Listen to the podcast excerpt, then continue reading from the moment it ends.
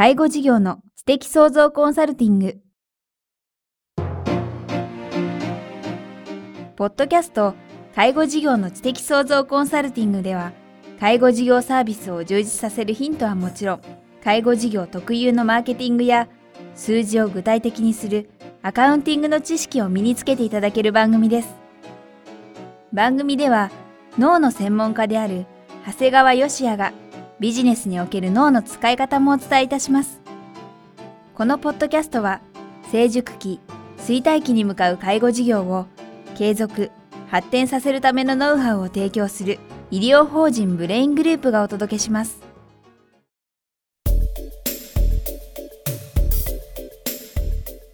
え、皆さんこんにちは。番組ナビゲーターの早川洋平です。ポッドキャスト、介護事業の知的創造コンサルティング。今日は第6回です。長谷川さんよろしくお願いします。よろしくお願いします。はい。えー、前回ですね、えー、マーケティングとはというところですね、えー、マーケティングとはお客様にサービスのドア口まで足を運んでいただき、契約利用いただく機能や仕組みというですね、えー、長谷川さんのご自身のまあ今までの経験も踏まえて分かりやすい定義をしていただきましたが、はい、今回もう少し具体的にですね、こんなテーマに、えー、沿ってお話を今日いただきたいと思っています。えー、第6回はですね、マーケティング、えー、編で、見込み客、ゴール、ケアマネージャー、クエスチョンマークということでですね、はい、えー、見込み客とケアマネージャーというキーワードが、えー、出てきました。今日は具体的にどんなお話をしていただけるんでしょうか？そうですね。あの、私自身がですね、比較的感銘を受けた言葉にですね、顧客は振って湧くのではなく作られるのだっていう言葉があるんですね。ですから、えー、我々を利用していただくお客様っていうのはですね、まあ、ある程度、まあ、我々がですね、まあ、作るというと言い過ぎなんですが、はい、まあ、ある程度、あの、想像していく必要があるんですね。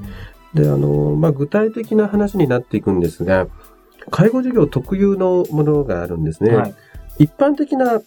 ビジネスにおいてはやはり不特定多数のお客様から、いわゆる不特定多数ってものすごく大きな市場の中から少しでも、えー、まず自分の将来のお客様になるであろう、いわゆる見込み客っていう方を集めるというのがまず第一段階なんですね。はい、まあそれは本当にすごくたくさんの中からえ見込み客の方を集めるというのは、かなりの労力や、はい、まあ、テクニックが必要だと思うんですが、実はこの介護事業っていうのはですね、その見込みのお客様集めることは比較的簡単なんです。とても楽と言ってしまえば楽なんですが、はい、実はですね、はい、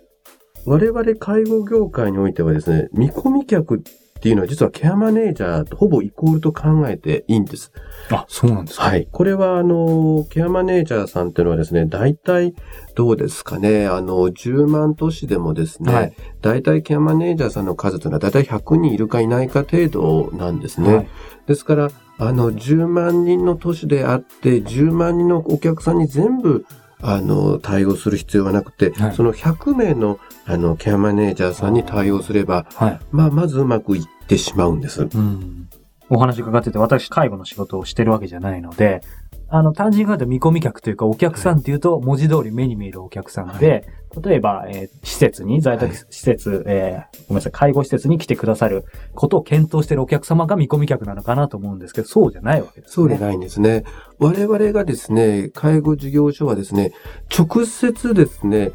利用される方とお話をすることも当然あるんですが、はい、ほとんどそういうことはなくてですね、はい、あの、我々の介護事業者さんと利用者さんの間にはケアマネージャーという専門職が間に入ることになります。で、ケアマネージャーさんがですね、その介護が必要な方の状況を見て、はい、それに応じて、さらにご家族の要望をですね、ピックアップしまして、それからどんなサービスが必要であるかということをプランニングするんですね。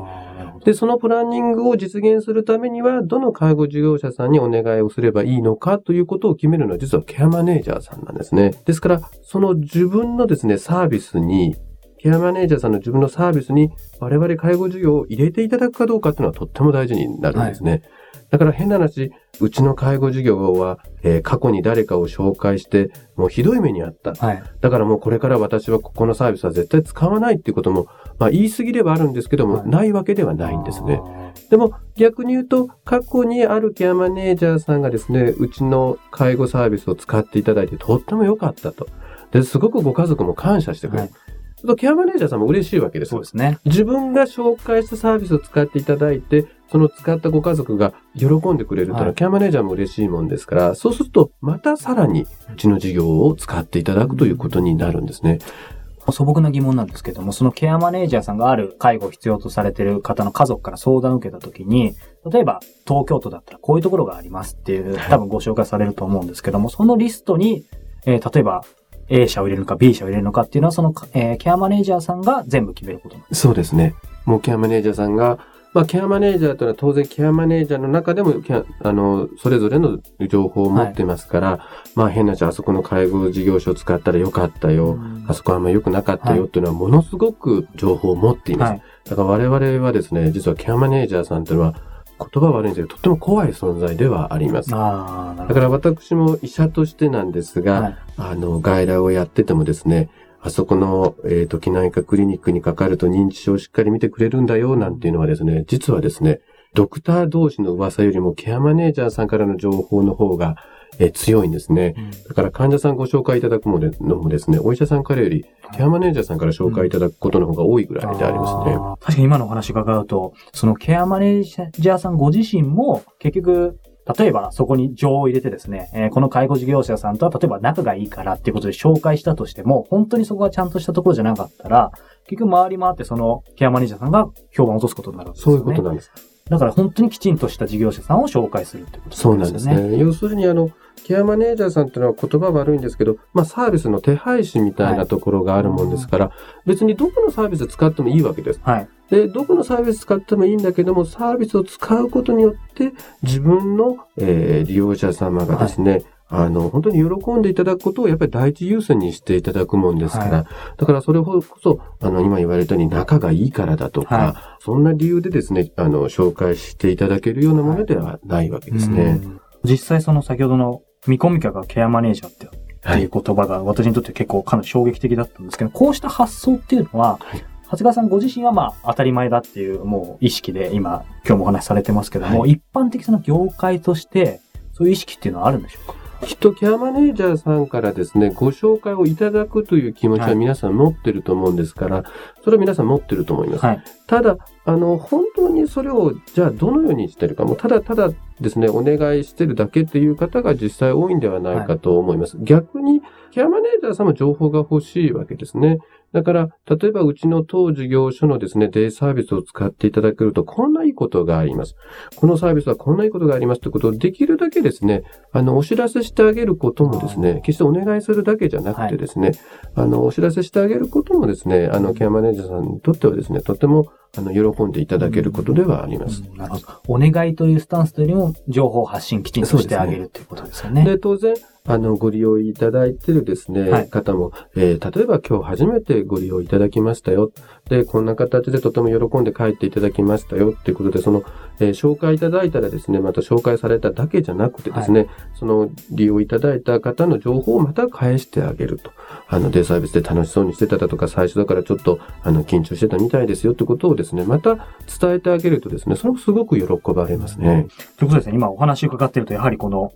見込み客イコールケアマネージャーということはですね、ケアマネージャーさんへの、じゃあ具体的にどうアプローチしたらいいかっていう、ここがポイントになってきそうなんですが、えーここは、えー詳しくはまた次回お話しいただきたいと思ってます。はい。はい。長谷川さんどうもありがとうございました。ありがとうございました。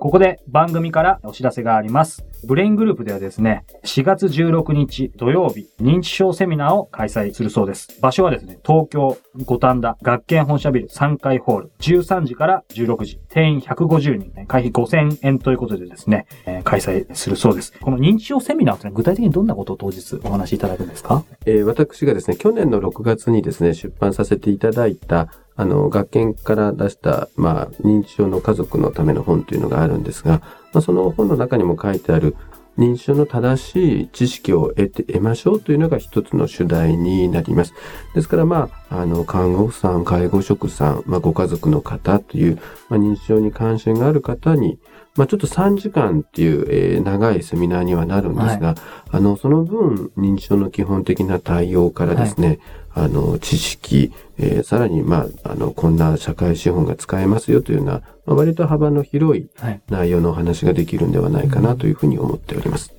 ぜひですね、この番組聞いてる方も、え生の、え長谷川さんにお会いしたい方もいらっしゃると思いますので、あの、会場でぜひ、はい、詳しくはですね、この認知症セミナー4月16日土曜日13時から16時、学研メディカルのセミナー案内、学研メディカルのホームページのセミナー案内というところに詳細書かれていますので、ぜひご覧いただければというふうに思います。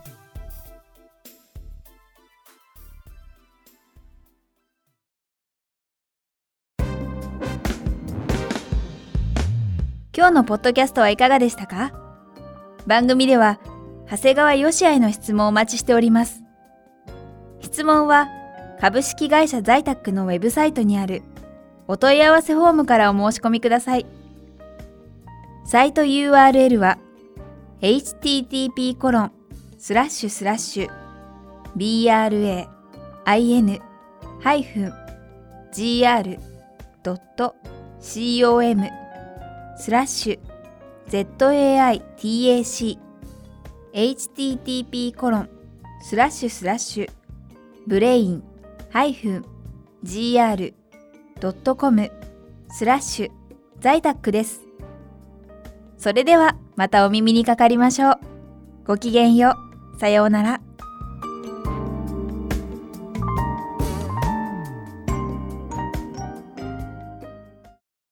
この番組は提供、医療法人ブレイングループ、理事長、長谷川義也、プロデュース、キクタス、早川洋平、制作協力、若菜はじめ、ナレーション、清水夏美によりお送りいたしました。